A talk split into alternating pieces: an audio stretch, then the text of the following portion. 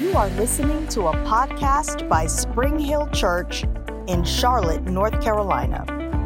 Spring Hill Church is called to reach everyday people with God's grace, His unconditional love, and the life changing power of His Word. Thanks for listening, and if you would like more information, you can visit us online at springhill.cc. Praise the Lord. Well, I love each and every one of you, and I'm so glad that you're here today. We're going to have a great time in the Word. And are you hungry for some Word today? You know, Jesus said that the Word of God is the bread of life. He said, Man shall not live by bread alone, but by every word that proceeds out of the mouth of God. And so, God's Word is life. I love the book of Proverbs in chapter 4, and I, I pray this and quote it uh, pretty much every day. But the Bible says that the word is life to those that find it, and health or medicine to all their flesh. And you know what? I take my medicine every day. I have some that the doctor prescribed for me. I take that, but I also take God's medicine every day. And I believe that, that God's medicine is at work in my body just the same or more powerfully than the other. And uh, so, but it is medicine.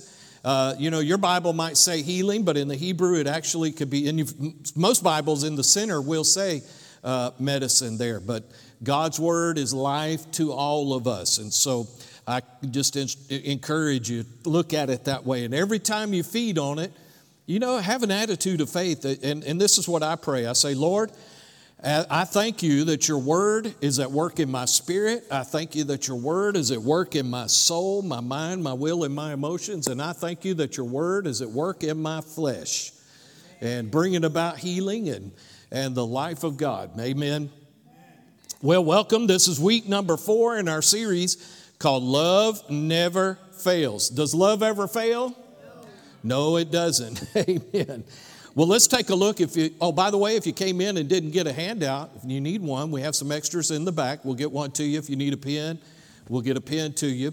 Uh, but um, I, I want to just say this: the um, the message this week and maybe the next couple of weeks could be very interesting.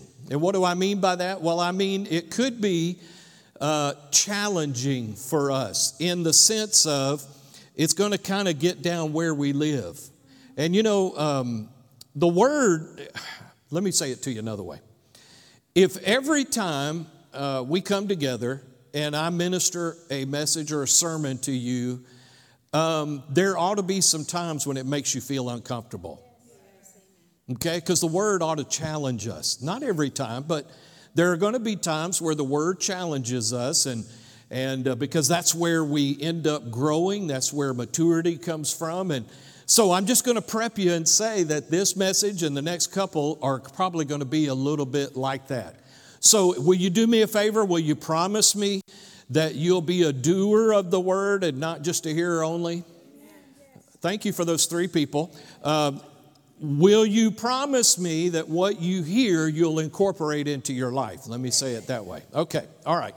Well, let's read our foundation scripture for this series. It's found in 1 Corinthians, the 13th chapter, verses 4 through 8. And I'm reading from the Amplified Bible. And so, uh, as I have said every week, this is the standard. This is God's standard of love and how we are to conduct our lives in the love of God. So here we go. Verse 4 says this Love endures long and is patient and kind. Love never is envious nor boils over with jealousy, is not boastful or vainglorious, does not display itself haughtily. Love is not conceited, arrogant, and inflated with pride. It is not rude or unmannerly and does not act unbecomingly.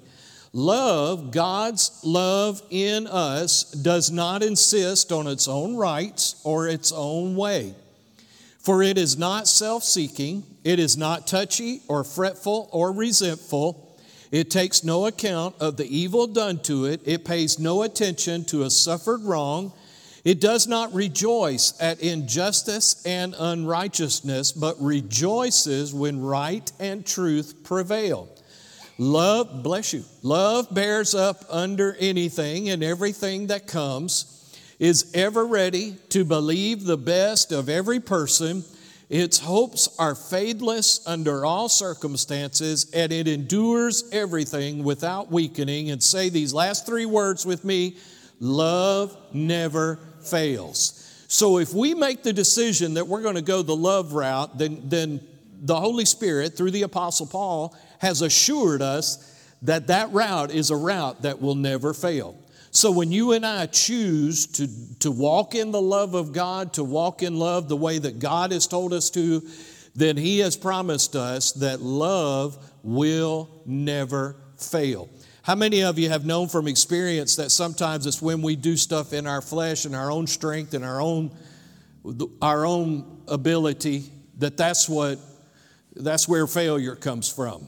I think with me, you know, listen, anything that I've tried to do out of my flesh, especially where relationships come from or are based, uh, you know, a, a lot of that ends up in failure, okay? Because you're trying to go at it in a way that's different than the way God wants us to go at it. So, in this sermon today and the next couple of weeks, I'm going to do what's called an expository message to where we're going to break, and the Holy Spirit really led me to do this. I wanted to go in a different route, and as I was praying and studying and, and uh, getting things together for today, it just seemed that He wanted to take me back to these scriptures we just got through reading and go through them line by line and break them down for us because our tendency is we want to gloss over some things, and as we do that, sometimes we miss some of the details that uh, the Holy Spirit intends for us to get. Now, I will say this um, I never plagiarize another man's material, or uh, plagiarize maybe not is the correct word. I never use another man's material without trying to give him credit. So, uh, a lot of what we're going to talk about over the, today and over the next couple of weeks is going to come from this book here. It is uh, Sparkling Gems from the Greek, Volume 1 by Pastor Rick Renner. Pastor Renner is a Greek scholar.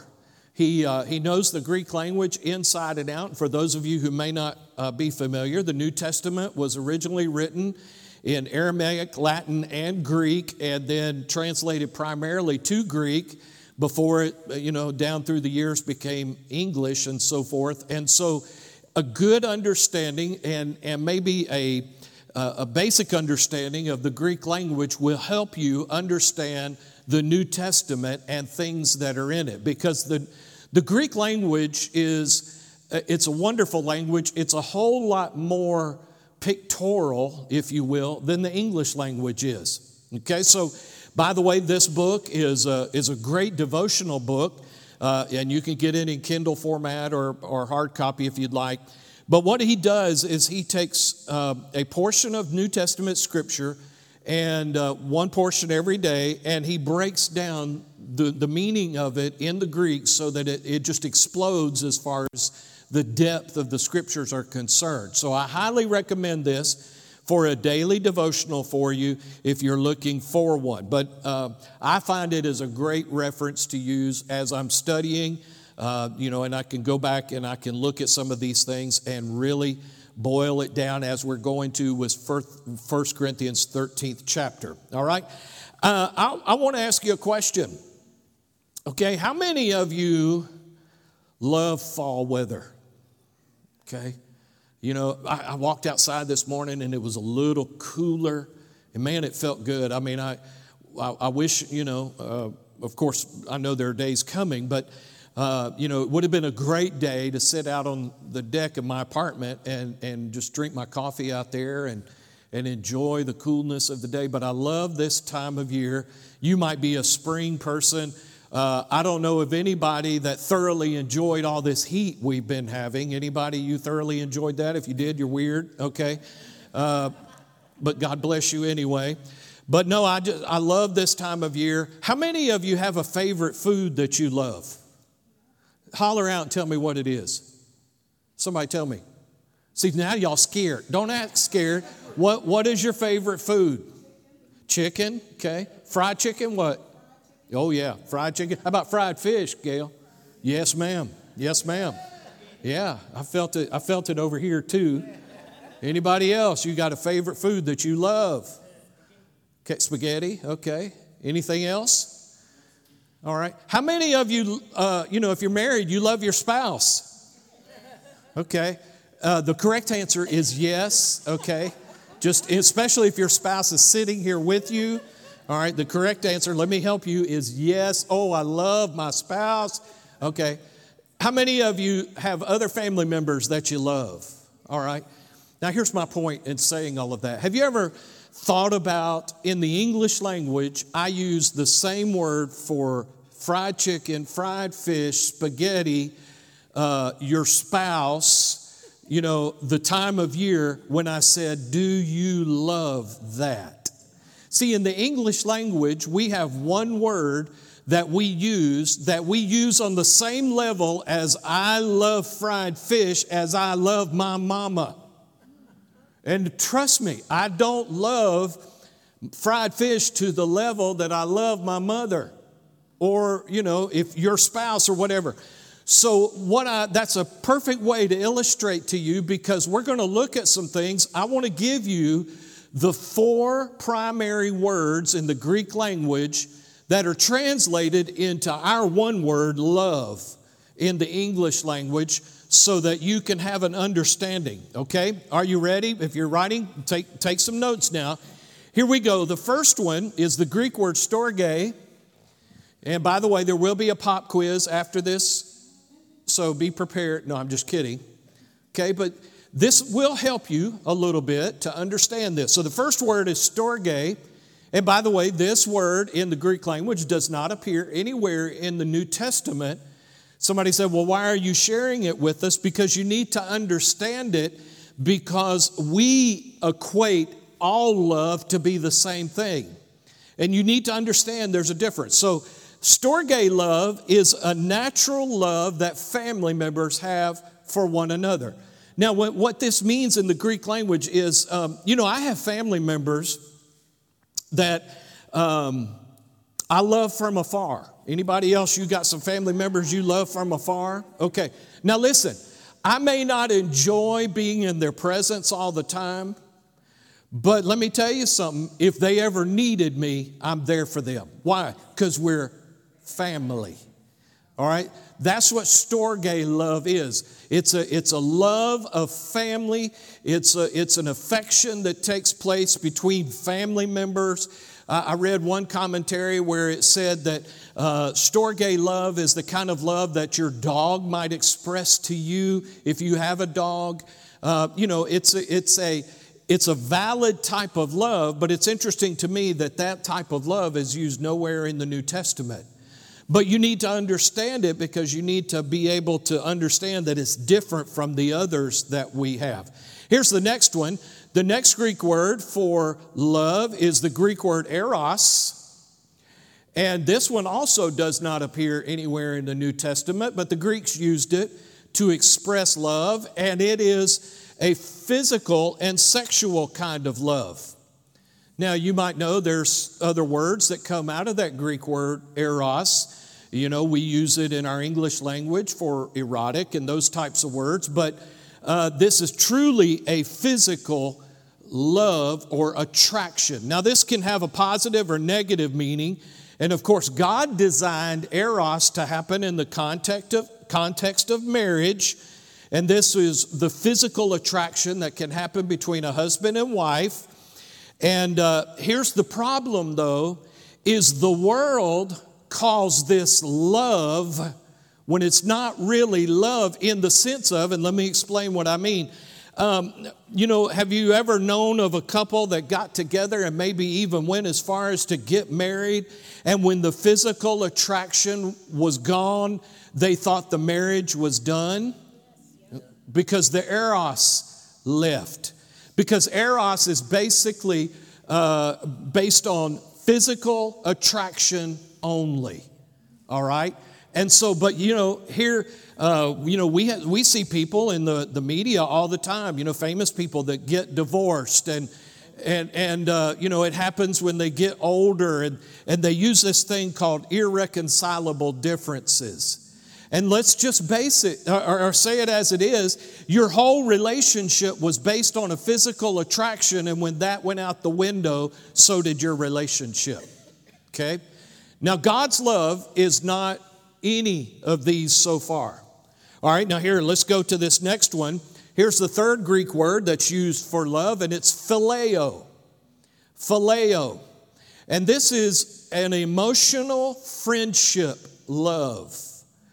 It is an affection between two people. Now, this is similar to Storge, but it goes a little bit deeper in the sense of everybody, anybody ever had a best friend? I mean, you ride or die, okay? You know, and you would do anything for that person, and it's it's deeper than maybe one of those uh, family relationships. Anybody ever heard of a city called Philadelphia? Okay. Well, what is Philadelphia known as? The city of brotherly love. It, because the name Philadelphia comes from this Greek word, phileo. Now, let me tell you a little side note about this word phileo. And uh, you remember an encounter that Jesus had with Peter on the beach after Jesus was raised from the dead? And you remember Peter and John and James were out in the boat fishing, and uh, Jesus walked up on the shore. They didn't realize it was Jesus, and Jesus said, Hey, throw your nets out on the other side of the boat. And they did, and, and all of a sudden, and by the way, they'd been fishing all night and hadn't caught anything. Jesus hollers out to them and said, Throw them on the other side of the boat. So they threw them on the other side of the boat, and all of a sudden, their nets were full, and they were pulling them into the boat. And Peter looked, and all of a sudden, it dawned on him this is Jesus. And so the Bible says that he, uh, he uh, when they were out fishing, it was just those men. And so, you know, not to be too crude, but he had stripped down to basically his underwear in the boat. And so the Bible says that he threw his clothes on and then he jumped in the water and he swam to shore to meet with Jesus. And when Jesus, when they got to Jesus, Jesus had a fire already prepared, was broiling some fish for them and some bread, and uh, they uh, they had breakfast right there. And then after they finish breakfast, Jesus pulls Peter aside and has a conversation with Peter. Somebody tell me, how many times did Peter deny Jesus just a few days before, a couple days before? Three. How many? Three. Three times, okay? Do you remember in this conversation with Jesus, Jesus asked Peter three times, Peter, do you love me? And G- Peter responds to Jesus and says, Lord, you know I love you. And he said, Feed my sheep. He asked him another time, he said, Peter, do you love me? And Peter responds, Lord, I, you know I love you. And Jesus answered and said, Feed my lambs. And then the third time, Jesus asked him, Peter, do you love me? And the Bible says that Peter was bothered because Jesus asked him this third time, Do you love me? Well, let me tell you what really happened because, again, in the English language, we miss it. The word that Jesus used, we're going to talk about in just one second, but Jesus said this the first two times Peter, do you agape me? Do you really love me the way God loves? And Peter responded and said, Lord, you know I, I phileo you. And Jesus asked him again, He said, Peter, do you agape me? And Peter responded and said, Lord, you know I phileo you, meaning you know I love you like, I mean, we're brothers. Okay? And here's what happened. The third time, Jesus said, Peter, do you phileo me? And what bothered Peter about that question was the fact that Jesus lowered his standard of love to Peter's standard, and that hurt Peter. Now, there was a reason that Jesus asked him that three times. Again, how many times did Peter deny the Lord? So Jesus gave him three times to declare, Lord, you know I love you. But what happened is Peter could only relate to Jesus at the moment in a brotherly kind of love, not the God kind of love. And that brings us to the fourth word for love, and that is the Greek word agape. And it is the highest form of love. Anytime that you speak of the love of God towards his people. It is always in the New Testament the Greek word agape because it is a, a word that loves, it, it's a love that loves selflessly and sacrificially. It's a love that is so consumed with sacrificing in order to meet the needs of someone else. It so far supersedes all the other three types of love.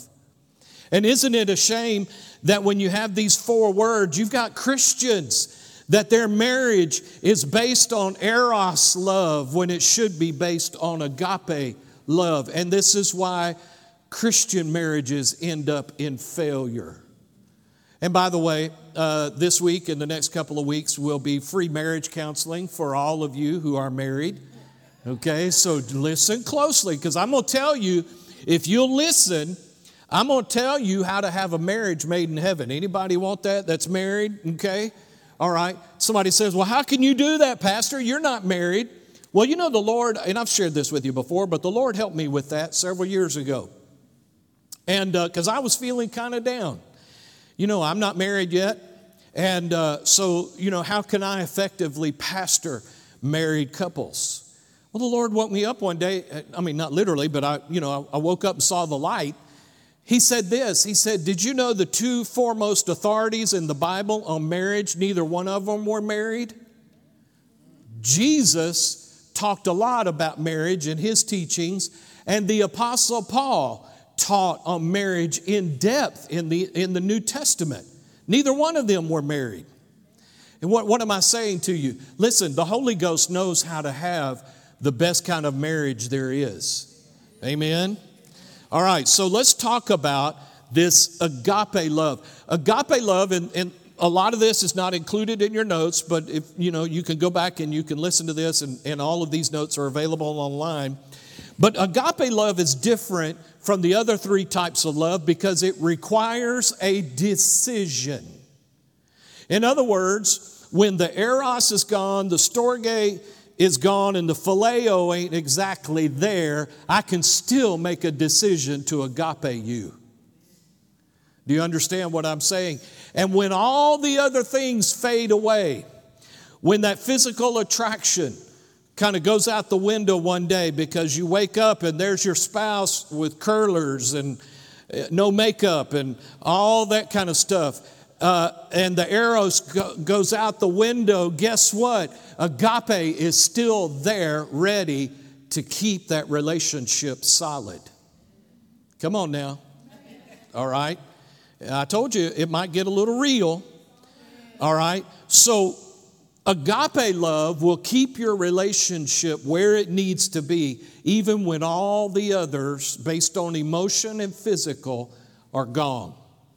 Agape will keep you there. The word agape describes the love so completely different from what the world offers that it is only used in the New Testament to describe God's love. And that that love is what is deposited on the inside of us. The Holy Spirit, you remember we read the verse Romans 5 5 that says, The love of God is poured to overflowing within our hearts by the Holy Spirit. There is no way that that love that the Holy Spirit already deposited down on the inside of you is storge, eros, or phileo. It is only agape love because that is the love that counts. Now, agape love is a love, now listen to me carefully, that gives and gives and gives, even if it's never responded to, thanked, or acknowledged. Okay. Agape, somebody, somebody said, say that again. My spouse didn't hear it. All right. Agape is a divine love that gives and gives and gives, even if it's never responded to, thanked, or acknowledged. How many of you, when you do something for somebody, you would like it, you know, some type of expression of appreciation? Okay? Yeah, that's just natural, human nature. That's not agape, though.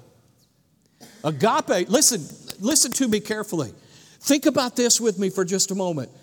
God did everything that He did through Jesus Christ, sending Him to the cross to die that horrible death, to be buried and raised from the dead for you and for me. He did it with no guarantee that any human being would receive it, express thanks for it, or even acknowledge it. But He did it anyway. That's the love of God. You could say that a, agape is a love that isn't based on a response but on a decision to keep on loving regardless of the recipient's response or lack thereof. We're going to have fun with this. Hallelujah. All right, so here's what we want to do. We want to, you have the scriptures there eh, on your notes, the 1 Corinthians 13, 4 through 8. So I want to begin. There are 15 characteristics that Paul gives us by the Holy Spirit. I'm not covering them all today, relax, okay? Somebody like, 15? Oh, Lord. No, we're only going to talk about five of them today, all right? But let's break this down, and this is where the expository study comes in. So let's look at the first phrase there. It says, Love endures long and is patient. The, and I'm not going to bother, I'm not going to give you the Greek words. If you want to know the Greek words, you can uh, go to Pastor Rick's uh, reference and get those yourself. But, but what's interesting, the Greek words that are, that are used by Paul here when it talks about that, that agape endures long, it's a compound word which, which is very interesting because one part of the word means anger and the other part of the word means extreme restraint.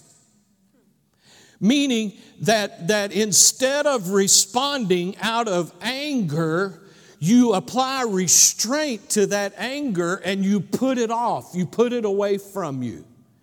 And it endures a long time. The word that is used here is like a, a candle. Anybody ever had a candle with a very long wick in it? And uh, what, when you have a candle that has a very long wick in it, what is it designed to do? Burn for a long time. Okay? Well, that is this, the word, the context that's used here. Because it, it, the wick is very long, it's prepared to burn for a long time. So it's ready to forbear, listen to me, and patiently wait until a certain person finally comes around. Love endures long. Write this down if you will, okay? Agape love doesn't throw in the towel and quit. Now, I guess I need to make this commentary, and I've already said this in this series, but I want to say it again so it's clearly misunderstood or clearly understood. And that is this I am in the context, and what we're studying here are relationships that are healthy or positive or the best that two human beings can make them. I am in no way saying, for instance, that, that what we're looking at right here, love endures long, is in an abusive relationship or anything like that. So put that out of context. We're not talking about that. I've already told you, God does not intend for you to endure an abusive relationship. Amen? All right. But what we're talking about here is two people that are in a relationship. It might be a husband and wife, it might be, uh, you know, two friends, it might be family members. And, you know, on the surface, everything is okay. So, what this says is that in our relationships, we have to learn through the love of God to not throw in the towel and quit when change does not take place immediately. Because how many of you know human nature is uh, it's okay for me to take 10 years to change, but I need you to change next week. Okay? The love of God does not respond that way. In fact, the harder the fight and longer the struggle, the more committed agape love becomes. It, can I say it to you this way? Agape love is in it to win it. Like a candle with that endless wick, it just keeps on burning and burning and burning for it never knows how to quit. This, of course, is contrary, as I said, to human nature. Human nature says, I'm sick and tired of waiting and believing if that person doesn't come around pretty soon, I'm finished with the relationship. I'm done, peace, I'm out. Okay? Now, again, if, if the other person is just being human, okay, that's the context we're talking about here. All right? So love endures long and is patient means the, the patient part means that you're consistent. You stay with it, praying, believing, staying in faith. You know, and, and I, I just feel prompted to, to maybe address this, this question. And I don't know if anybody wants to know this, but anyway, it's in my spirit, so I'm going to say it. The Apostle Paul addresses in 1 Corinthians, uh, no, 2 Corinthians chapter 7, the, the uh, issue if you have a saved spouse married to an unsaved spouse. Because what happened is in the Corinthian church, you had two unsaved people. One of them would get saved, and the other one unsaved and in the marriage relationship.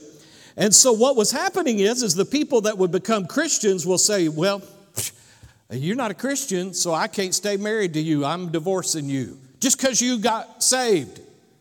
And Paul had to write the Corinthians and say, No, no, no, no, no, don't do that. Paul had to straighten them out and had to say, Listen, if you are saved and you live the way God wants you to live, your godly life can win that unsaved person. Okay? Now, you have to be in it to win it for that to take place. And I'm talking about if they're a good person, you know, they're just not saved. Now, you don't go into the relationship, you being saved and them unsaved. But if, if, the, if it happens in the context of that relationship, that is not a reason to divorce. God can minister to that unsaved spouse and bring them into the kingdom, is what I'm trying to say. But you've got to be willing to stay and to believe and to stay with it until that transpires. Can I get an amen? amen? All right, so love endures long and is patient. Let's look at the phrase love is kind. Everybody say kind. Okay? Kindness uh, means this kindness means to be adaptable or compliant to the needs of others. Oh, I wish some Christians could learn that. How to be adaptable and compliant to the needs of other people. See, when you uh, are filled with agape love and, and when it is working in your life, you don't demand that other people become like you. okay? Instead, agape makes you want to bend over backwards to become what, what others need you to be. Now, I'm not talking about compromising beliefs. What I'm talking about here is instead of you standing your ground, why don't you get off your high horse and bend a little bit to become what they need you to be? I told you this is going to be free marriage counseling. All right. If it's if if you don't plan, plan on being married or getting married, then it's free friend counseling, free cousin counseling, whatever you want to call it. All right? So, here, write this down, please. Agape love has a willingness to serve and to change to meet the needs of others. You have to be willing to change. You cannot be stubborn and say, Well, you know, I am the way that I am, and you're just going to have to get over it. That is not the love of God. Okay?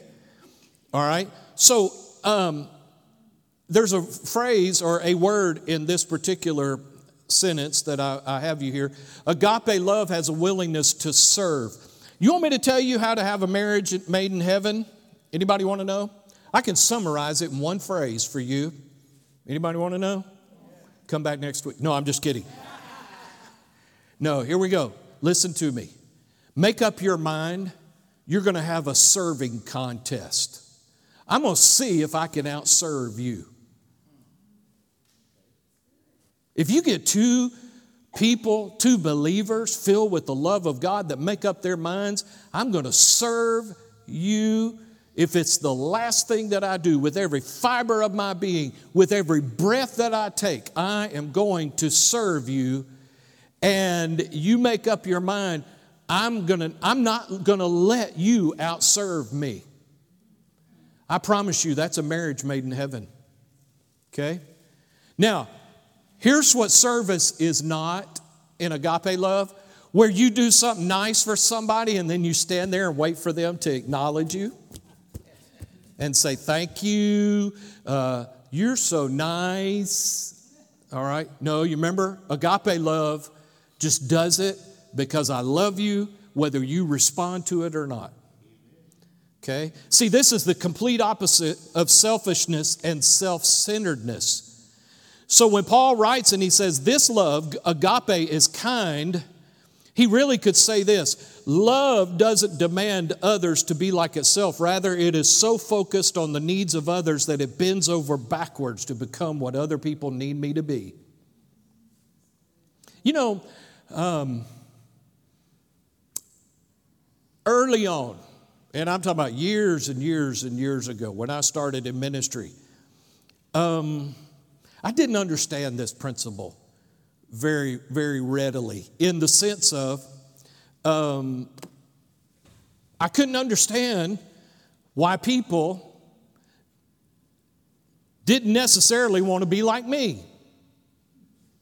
Now, I'm not talking about the believer part of me, okay, because, you know, it's not wrong for me to say, follow me as I follow Christ. Okay? So, what I mean is this what I had to learn is part of serving, part of being a minister, part of being effective, part of being a pastor is that I need to be willing to serve people regardless of the way people respond to my service. Because listen, we were talking about in, during setup yesterday. Listen, uh, I've helped people move.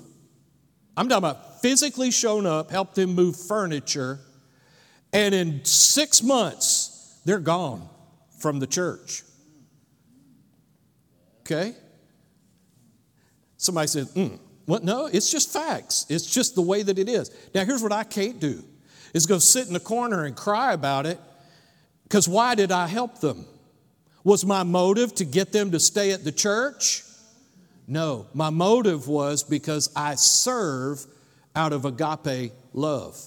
Do you understand what I'm saying? All right. So, if this is what Paul means when he says that love is kind, we must look in the mirror and ask ourselves do I become what others need me to be, or do I demand that others be like me? The person walking in agape love adapts to those around him in order to touch them, help them, and impact them in a meaningful way.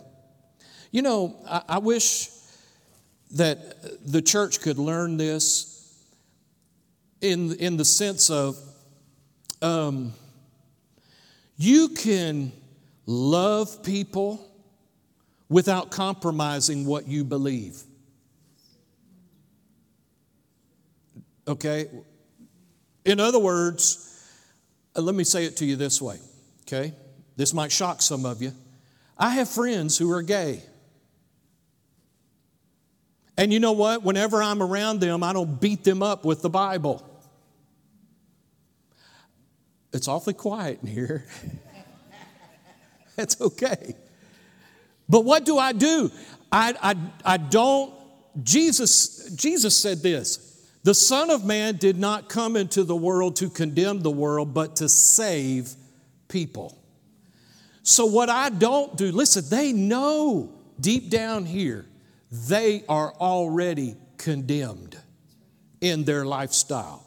They don't need me heaping up on that and telling them, you know, turn or burn, or, you know, you're going to hell because of that. No, what they need me to be is to live the life of Christ in front of them because I can do that without signing off on their lifestyle.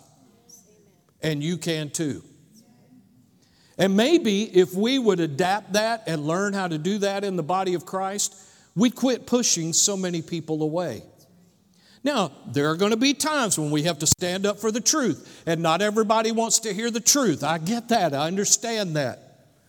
But listen, there are going to be times when somebody who is doesn't have it all together needs you. And, and you're never going to reach them by saying, okay, here's what I need you to do. I need you to get yourself together. I need you to clean up. I need you to be right. And then you can come to me and we can talk about life. Okay? Ooh, praise the Lord. Hallelujah. All right, let's go to the next phrase. Love is never envious nor boils over with jealousy. The word envy in the Greek language here portrays a person who is radically consumed with his own desires and plans. You ever been around somebody like that? This is a person so bent on getting his own way that he's willing to sacrifice anything or anyone to get it. You might describe this person as being ambitious and self centered. And listen, there's nothing wrong with being driven, there's nothing wrong with having goals, there's nothing wrong with pressing towards something that God has called you to do. But God never called you to step on anybody on your way to that point. Okay? And so, this person that is envious and, and so forth, their, their plans, their own plans, are paramount in their mind. They're the most important things. And uh, everyone else comes after that. So, write this down, please. Agape love doesn't think of itself first, but is always looking outward, thinking of the other person rather than itself. this is fun. I love it. All right. It's been a long time since y'all been this quiet. Okay. But agape love doesn't think of itself first, but is always looking outward, thinking of the other person rather than itself. So, what you need to do, and I need to do this too, because you do understand that when I'm preparing this, I get to do the examination part first on me. And so, examine your relationships at home, church, work, and ask yourself Am I, cons- co- uh, am I committed to seeing others blessed and successful, or am I more committed to my own cause than anyone else's? So, write this down, please. If you're walking in agape love, your greatest concern is that others succeed. Now, hang with me till the end. Okay, I know this might be cutting a little bit. This might leave you a little sore, but just hold on. I've got the medicine at the end. All right? Okay? So stay with me. So, really, if I'm walking in agape love, I'm going to do everything I can to make sure that you succeed above me. I'm going to make sure that if I'm a boss or a leader, if I'm, if I'm really functioning in the love of God the way God wants me to, my success is going to be when you succeed. And see, here's my, my measure of success as a pastor is when you surpass me spiritually, financially, socially, physically, every, uh, any, every area of your life. That's when I begin to know that I am successful as a pastor. When you win, I win. It's not all about me winning and me coming here and telling you how good of a winner I am. That does no good to you. Listen, I, you, you've heard me say many times that the pastor ought not to be the most wealthy person in the church. I ought not drive the nicest car in the church. You should. Okay, next phrase. Love is not boastful or vainglorious or display itself haughtily. Paul says love is not boastful. The word comes from a Greek word which means a lot of self talk. A lot of self talk. In other words, it describes a person who endlessly promotes himself and exaggerates his own virtues. You want me to tell you who the worst is at this right here? Preachers. Uh, I, I, I'm not going to say I despise, I dislike a lot of times going to preachers' meetings because what it ends up being is uh, hearing about whatever what, what you got going on. I'm not really interested in what you got going on. I want to know you. Okay? And, and, a lot of times, and, and I'm just being real as far as what preachers are like, you know, because a lot of times you get together with a bunch of preachers. And by the way, the, the it's, pastors are notorious for, you know, when you're getting together, and the first question that pastors ask sometimes is, Well, how many do you have in your church? My response is, Not enough. As long as people are lost out there, there's not enough in here. Okay? Because here's what they do they want you to ask them so they can tell you what their numbers were last Easter and leave you with the impression that that's what they have every week. I'm wise to that, and I don't do that. You know, I don't even take business cards with me when I go to a meeting, a minister's conference, or something like that, because I'm not, it, that's not the time for that. I'm not out passing business cards so I can get invitations to come preach at somebody else's church, or nor am I getting business cards so I can ask you to come preach at my church. When the Holy Ghost tells me to invite you, I'll invite you. Okay. Self promotion is so outrageous that this person is usually prone to exaggeration that borders on lying. You know, you ever heard the phrase, well, I went fishing and I caught a fish and it was that big. The next time I tell the story, it was this big. The next time I tell the story, it was this big. The next time I tell the story, they had to have a crane to get it off the boat. Okay? That's what being boastful or vainglorious is all about. One Greek scholar said this that this word that's translated, it pictures a person that's full of hot air. Another expositor said that this word refers to someone who's a windbag. Okay? I know that's none of y'all, all right? But write this down, please. Agape love doesn't go around talking about itself all the time, trying to make it look more important in the sight of others. You know what agape love does? Stands there and keeps its mouth shut. You know why? Because I don't have to brag. I don't have to. See, agape love will make you so secure and confident in who you are, who God is, that I can just love you. I don't have to know anything about your performance. I can just love you because of who you are. Am I helping anybody? Okay. See, a lot of times this happens, this exaggeration and boasting happens because people have a hidden agenda and they're trying to politic to get to a higher position instead of letting God promote you. The Bible says promotion comes from the north, talking in reference to heaven. Okay? Oftentimes, they're hoping to make the kind of impression that might give them a special status or recognition in the eyes of others.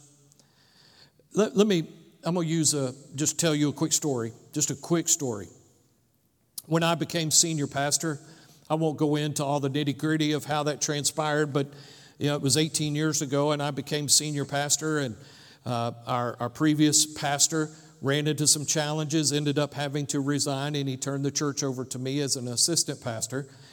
And uh, when that happened over the next few months, every pastor that we had a relationship with as a church walked away. Didn't want anything to do with us. I guess because of the drama factor or what, I don't know. I, I don't know what the deal was. But every pastor that I reached out to, to, and by the way, I had never been a senior pastor before, and I was thrown into the middle of a mess and was tasked with cleaning the, the, the mess up. And, and so uh, I needed some help. I needed somebody that had a little more experience than me that, that could say, hey, here's what you do. Nobody, except one person, and I'll be forever indebted to him. And that was Robin Gool at Victory Christian Center. I called Pastor Gool up and I said, Pastor, he and I had met several times before. Uh, I worked at a church that actually was down the street from Victory. And uh, so I had met him several times before and, and always, always, always very kind and very gracious to me. And so I called him up and I said, Pastor Gool, here's my situation. Here's what I'm, I'm up to my neck in this situation and I need some help. He said, Come see me. And for two and a half, almost three hours, the man sat in a conference room with me and just coached me up, loved on me, uh, I mean, and prayed over me. And I'm telling you, that made the difference for me. Now, that happened here locally. So then, uh, you know, and of course, I knew I had him in my corner. And uh, so, you know, some more time progressed. And uh, towards the end of, of 2006, um, I developed, and I'm not going to go into all the details, but the Lord opened the door for some friendships to take place uh, with some folks down in Houston, Texas, who, who at the time attended a little bitty church um, pastored by a guy you've probably never heard of, Lakewood Church, pastored by Joel Osteen in Houston. And uh, next thing I know, I'm down there in the middle of Lakewood Church, sitting on the front row next to Dodie Osteen, listening to Joel preach. And, and so, my point is this when everybody else walked away, what did God do? put me in touch with one of the largest churches in Charlotte and then the largest church in the United States so that I could have a relationship with those people and, and, God could use them to feed into me and to help me in the situation that I was in. What's my point? My point is, is if you'll let God make the divine connections instead of you politicking and doing what you want, and, and trying to talk and, and make your way into situations, if you'll let God open the door, I promise you it will be a whole lot more meaningful and enduring. Am I helping anybody? Okay. All right. So agape love is so strong, so sure, and so confident that it doesn't need to speak of itself or its accomplishments, even if those accomplishments are greater than anyone else's. Now, I've never been around Bishop Jakes, but I understand Bishop Jakes is that way. That when you get around him, he doesn't talk about himself, he wants to hear what you've got going on. I mean, and I love that. All right, here we go. Let's, let's wrap this up. All right. Love is not conceited, arrogant, inflated with pride. Paul gives the fifth characteristic of agape love when he tells us that love doesn't get puffed up, the old King James says. These words are based on Greek words which mean to be proud, swollen, or inflated. Thus, the word vividly paints the picture of a person who's filled with pride. Write this down, please. Agape love is never deceived into thinking too highly of itself, nor does it arrogantly claim that it's better than other people.